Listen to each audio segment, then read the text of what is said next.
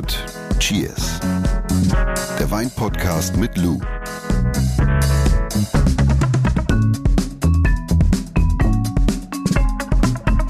Alle Jahre wieder. Hast du eigentlich ein äh, Lieblingsweihnachtslied? Viele, aber können tue ich nur O Tannenbaum.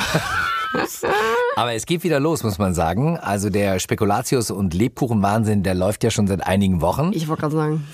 Aber äh, ja, am Wochenende ist erster Advent und dann startet wieder die Weihnachtszeit. Ja. Bist du eigentlich eine Genießerin? Also genießt du die Vorweihnachtszeit? Hast du die Gabe, ungestresst in diese Vorweihnachtszeit zu starten? Ja, also Stress hat ja nur der, der sich Stress macht. Oh, oh, ich mache ja aber auch ganz, ganz wild den Schaumwein. Ja, hier heute weißt du, meine Frau hat auch eine. Woche Yoga-Retreat ge gemacht und kam zurück. Und Echt? genau solche Texte musste ich mir mal anhören. Ne? Äh, es ist nee. alles in dir. Ich habe, nee, Stress habe ich keinen. Du? Ja. Ja? Ja, ich versuche mir das jedes Jahr aufs Neue vorzunehmen. Warum? Warum? Was, was also, Boah, keine Ahnung. Ich glaube, ich bin das selbst. Ich glaube, ich nehme mir immer zu viel siehst vor. du? Siehst du? Ach so. Oh. Jetzt macht's. Danke ne? für den Spiegel, Frau Schmidt. So, werden wir ein bisschen über Vorweihnachtszeit sprechen. Kannst du schon mal was eingießen, ne? Ich wollte gerade sagen, magst du mal dein Gläsel rüber, Glasel rüber Nein, aber ich versuche mich immer wieder zu besinnen und Ruhe zu finden und zu sagen, jetzt genieße ich's und jetzt nimmt man sich mal Zeit und jetzt geht mal in die Stadt und und genießt Genau, diese du gehst dann in Stimmung. die Stadt, wenn alle in die Stadt gehen. Nein, aber um diese Stimmung aufzunehmen, weißt du, es ist ja schon so, Die Lichter ja, und die Kerzen. ja, all das, was einen so ein bisschen besinnlich macht. Ne? Das sind ja alles die die verschiedenen Der, Eindrücke. der Weihnachtsvibe. Der, der WV, der Weihnachtsvibe. So, so, cheers. cheers. Aber die Frage nehmen wir auf: Wie Mhm. genießt ihr die Vorweihnachtszeit? Ne? Das würde mich auch interessieren. Ja, vor allen Dingen, äh, was es zu essen und zu trinken gibt. Ich glaube, da werden noch einige, viele Fragen eintrudeln. Wenn sie nicht schon eingetrudelt sind, welchen Wein zu welchem Essen. Hast du recht. Ich habe mal ein Q&A gemacht vor, vor Weihnachten und es war, jeder hat mir seine Menüabfolge geschickt und so, ja, und Lou, welchen Wein soll du zu trinken? Und ich so, okay, Beratung. äh, dann artet jetzt hier ein bisschen aus. nee, aber solltet ihr Fragen haben, immer her damit. Kleine Brücke noch. Vor Weihnachten geht es natürlich auch wieder um Sterne und Geschenke und wir freuen uns natürlich um, über die volle Ladung Sterne. Und warte, ich hau noch einen raus. Wir trinken heute auch Sterne. Der Wein der Woche. Wir haben äh, Prinzess de Loire im Glas, Ah. ein Cremant aus, äh, also von der Loire. Und alles, was sprudelt und äh, mehr oder weniger nicht aus der Champagne kommt, heißt eben Cremant in Frankreich.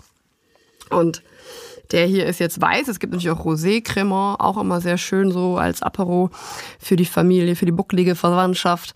Und ist jetzt in der Geschmacksrichtung Brüt.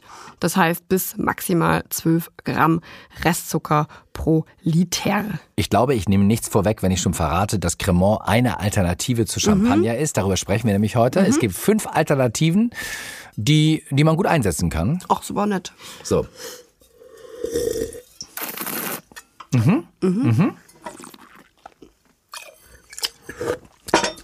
Ein Cremöschen.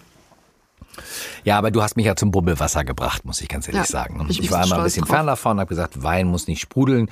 Und auch zu Hause oder in Gesellschaft, wenn andere dann so eine so ein Cremant geöffnet hat und Champagner, dann habe ich immer gefragt, oh, gibt es nicht was anderes? Kann ich jetzt einen Stillwein? Ein Stillwein.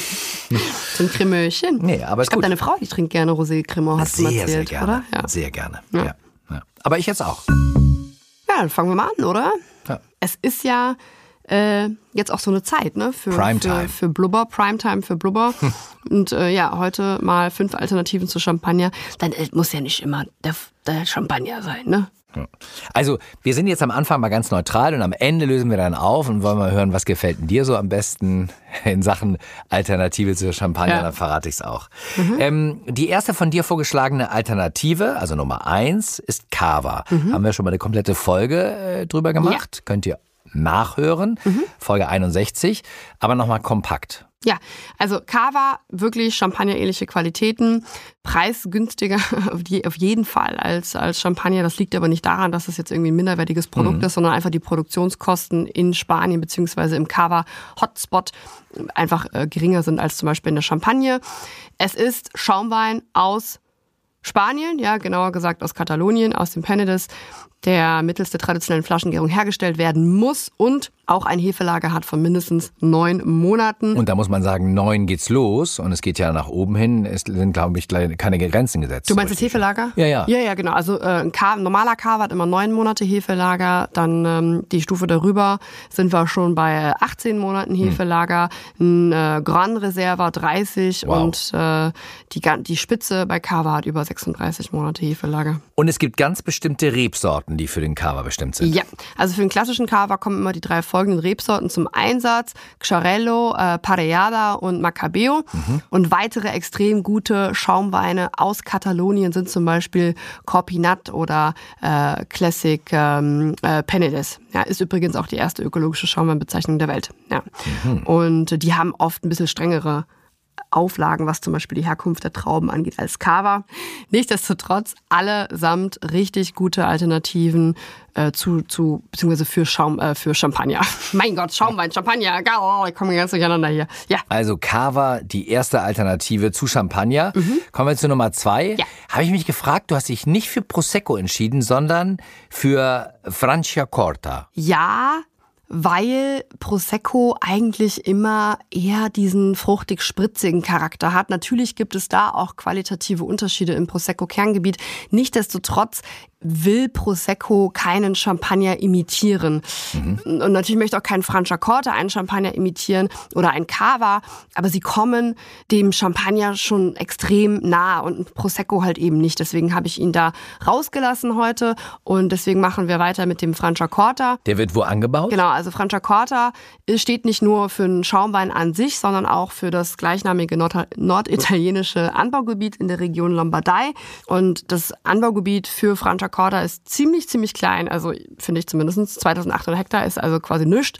Und äh, dieses Weinanbaugebiet liegt am malerischen Lago di Iseo. Also es ist traumhaft schön. Wer noch nie dort gewesen ist, forget about the Gardasee, go to the Lago hier äh, di Iseo. Mega, mega schön. It's in the north of Italy, muss man yes, dazu sagen. Im Norden Italiens, zwischen Mailand und Venedig. Ja liegt dieser wunderbare See. Gute Restaurants, guter, guter Blubber, schöne Aussicht, was will man mehr? Ja. Was ist drin? Was ist drin? Die Haupttriebsorten für die Herstellung von Franciacorta sind Pinot Blanc, also Weißburgunder, Chardonnay und Pinot Nero, den wir hierzulande auch unter dem Namen Spätburgunder kennen. Und äh, weil wir eben so schön über Hefelager gesprochen haben, beim Franciacorta ist ein 18-monatiges Hefelager sowie auch die traditionelle Flaschengärung verpflichtend.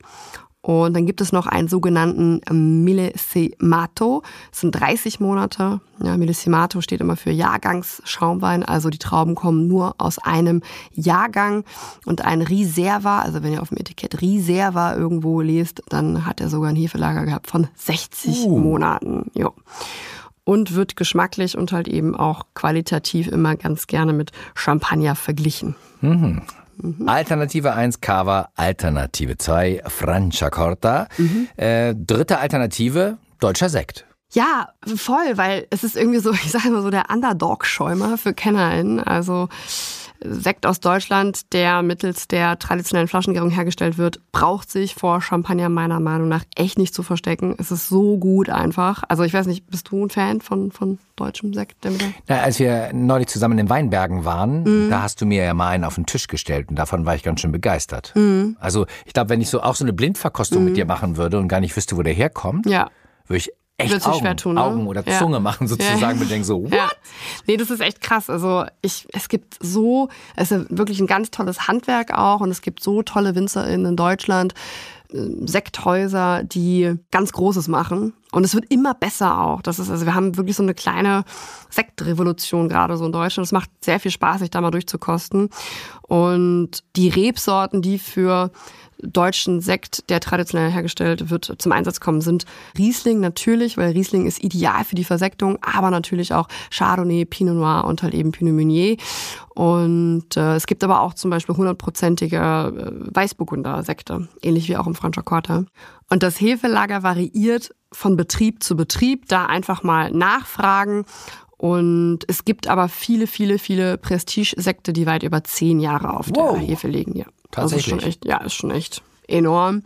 Und worauf man achten sollte beim Kauf von deutschem Sekt. Darauf gehen wir heute auch mal im Grossar ein, weil ich das ganz spannend finde. Mhm. Wir kommen voran. Äh, Champagner Alternative 1, wie gesagt, Cava, 2 Franciacorta, drei deutscher Sekt. Man muss dazu sagen, das Keine ist nicht, Wertung, nee, keine nee, Wertung, also überhaupt nicht- nicht. nicht, Äh, es sind nur Vorschläge von uns. Ähm, Alternative Nummer 4, wir haben ihn heute im Glas. Cremöchen, ja, haben wir eigentlich schon fast Cremant. abmoderiert. Also von der Loire aus dem Bordeaux, dem Jura oder dem Elsass oder zum Beispiel auch aus dem Burgund. Alles, was prickelt und nicht aus der Champagne kommt, heißt in der Mm. Regel Cremant. Und Voraussetzung auch hier traditionelle Flaschengärung, ein Hefelager von mindestens neun Monaten. Und die Rebsorten, die variieren von Region zu Region. Oft oder viel zum Einsatz kommen auf jeden Fall Pinot Noir, also Spätburgunder und Chardonnay. In der Loire findet man aber auch sehr, sehr viel Cremant, der ganz oft auch zu 100 Prozent zum Beispiel aus Chenin Blanc besteht. Ne? Und man sagt immer so im Volksmund, dass, dass der Cremant immer so ein bisschen weniger Kohlensäure aufweist als der Champagner und dadurch einfach so ein bisschen sanfter, weicher über den, über den, über die Zunge rollt. Aber das, könnte, das könnte das sein, was mich vielleicht im Ja, Geschmack überzeugt hat. ja. Ne? Ja. Dass mich dieses hart sprudelige immer, das ist zu... Aber wenn's, wenn, weißt du, wenn so, war. so Schaumweine frisch dekuschiert sind und, und einfach noch sehr rabiat sind in der Kohlensäure, dann auch einfach mal karaffieren. karaffieren und das, was ich jetzt auch bei unserem Wein der Woche wieder merke, nicht immer Champagner oder sowas in Flöten äh, kippen, Ja, oder? ach so, ja, auch noch so eine Sondern ganz, also jetzt hier für die Festtage. Das ist zwar immer ganz nett zum Anschauen, aber ich würde die Flöte alle äh, hier Die aus dem Flöte Re- aus, spielen. Ja, Spielt dem, die Flöte. aus dem Regal räumen. Ich finde das so grausam. Also ich finde Schaumwein verdient auch einfach ein großes Glas. Macht das einfach mal. Nehmt euch so eine Flöte von der Oma und nehmt euch ein vernünftiges Universalglas. Und dann probiert ihr das einfach mal nebeneinander. Und äh, viele argumentieren halt immer mit der Perlage. Ah ja, die Perlage sieht aber viel schöner aus in der Flöte. Ich persönlich möchte vom Schaumwein auch was mitbekommen und äh, da ist mir die Perlage nicht so wichtig wie der sensorische Eindruck. Absolut. Ja? Flötet, O Tannenbaum, ne? aber trinkt das Ja. Sprudelige aus Ja. bauchigen Gläsern. ja, voll. Alternative Nummer 5, äh, wieder was aus Bella Italia. Ja. Äh, Trento Doc oder Trento Docke. Ja, hast du das schon mal gehört? Nee, nie. Nee? Nein, das ist neu für mich. Also Trento Doc steht für Qualitätsschaumwein aus dem Trentino in Oberitalien. Und äh, die Region, die erstreckt sich geografisch so von Südtirol bis an die Grenzen der Lombardei und Venetiens. Wunderschöne Region. Und die Schaumweine aus dem Trentino werden mittels der traditionellen Flaschengärung hergestellt. Also ihr seht hier ein Muster. Es ist alles traditionelle Flaschengärung. Es hat alles auf der Hefe gelegen und in dem Fall muss äh, Trento Doc immer für mindestens 15 Monate auf der Hefe lagern, bevor er vermarktet werden darf. Okay. Und das Konsortium Trento Doc zählt heute ungefähr, also sehr klein strukturiert, 57 Schaumweinproduzentinnen. Das ist ja überschaubar. Und äh, diese Produzentinnen arbeiten hauptsächlich mit Chardonnay, Pinot Nero, also Spätburgunder, Pinot Meunier, also Schwarzriesling und Pinot Bianco, also Weißburgunder. Nochmal hier die ganzen Synonyme rausgeballert. und äh, die meisten, wenn man dann aber so einen Blick da so auf die Karten wirft so oder auch mal so einen Betrieb besucht, dann, dann fällt einem schon stark auf, dass die meisten Trento Dogs eigentlich immer mit äh, Chardonnay und Spätburgunder vornehmlich produziert werden. Okay, da haben wir sie, die fünf Alternativen. Gleich gibt's noch ein paar Infos in deinem Weinlexikon zu deutschem Sekt. Ja. Aber äh, zusammenfassend nochmal das Wichtigste zu unseren fünf Champagner-Alternativen. Deutscher Sekt, darauf achten, dass er mit der traditionellen Flaschengärung hergestellt wurde. Ja. Franciacorta aus dem gleichnamigen Weinanbaugebiet in Italien. Yep. Cremant, alles, was sprudelt und nicht aus der Champagne kommt in Frankreich eigentlich. Ja, bis auf so einige, also wenige Ausnahmen, aber Faustregel. bestätigen die Regel. Ne? Yep. Ja. Und Trento Doc, Trento Docke, äh, habe ich tatsächlich vorher noch nie gehört, aber auch das ist Schaumwein, der traditionell hergestellt wird und aus dem Trentino kommt. Ja. ja. Und ich finde, das ist eine sehr coole Alternative für, wenn man mal jemanden überraschen möchte. Und Cava, Ja. Schaumwein aus Katalonien. Äh, ich sag nur Folge 61 von Cheershörn. Folge 61. Hervorragende Alternativen können auch, äh, du hast gesagt, Copinat. Oder genau, Classic Penedès sein. Ja. ja, da haben wir sie. Da haben wir sie. Und jetzt sag uns noch mal, welche Alternative magst du denn am liebsten? Ich den Cremant. Cremant? Ja, das hat mich überzeugt. Ich weiß gar nicht, wie es kam, aber wie gesagt, ich habe ja immer geblockt, wenn es um Sprudeliges ging. Und dann hast du mir, glaube ich, einen unheimlich guten Cremant mal ins Glas gegossen und dann war ich verzaubert.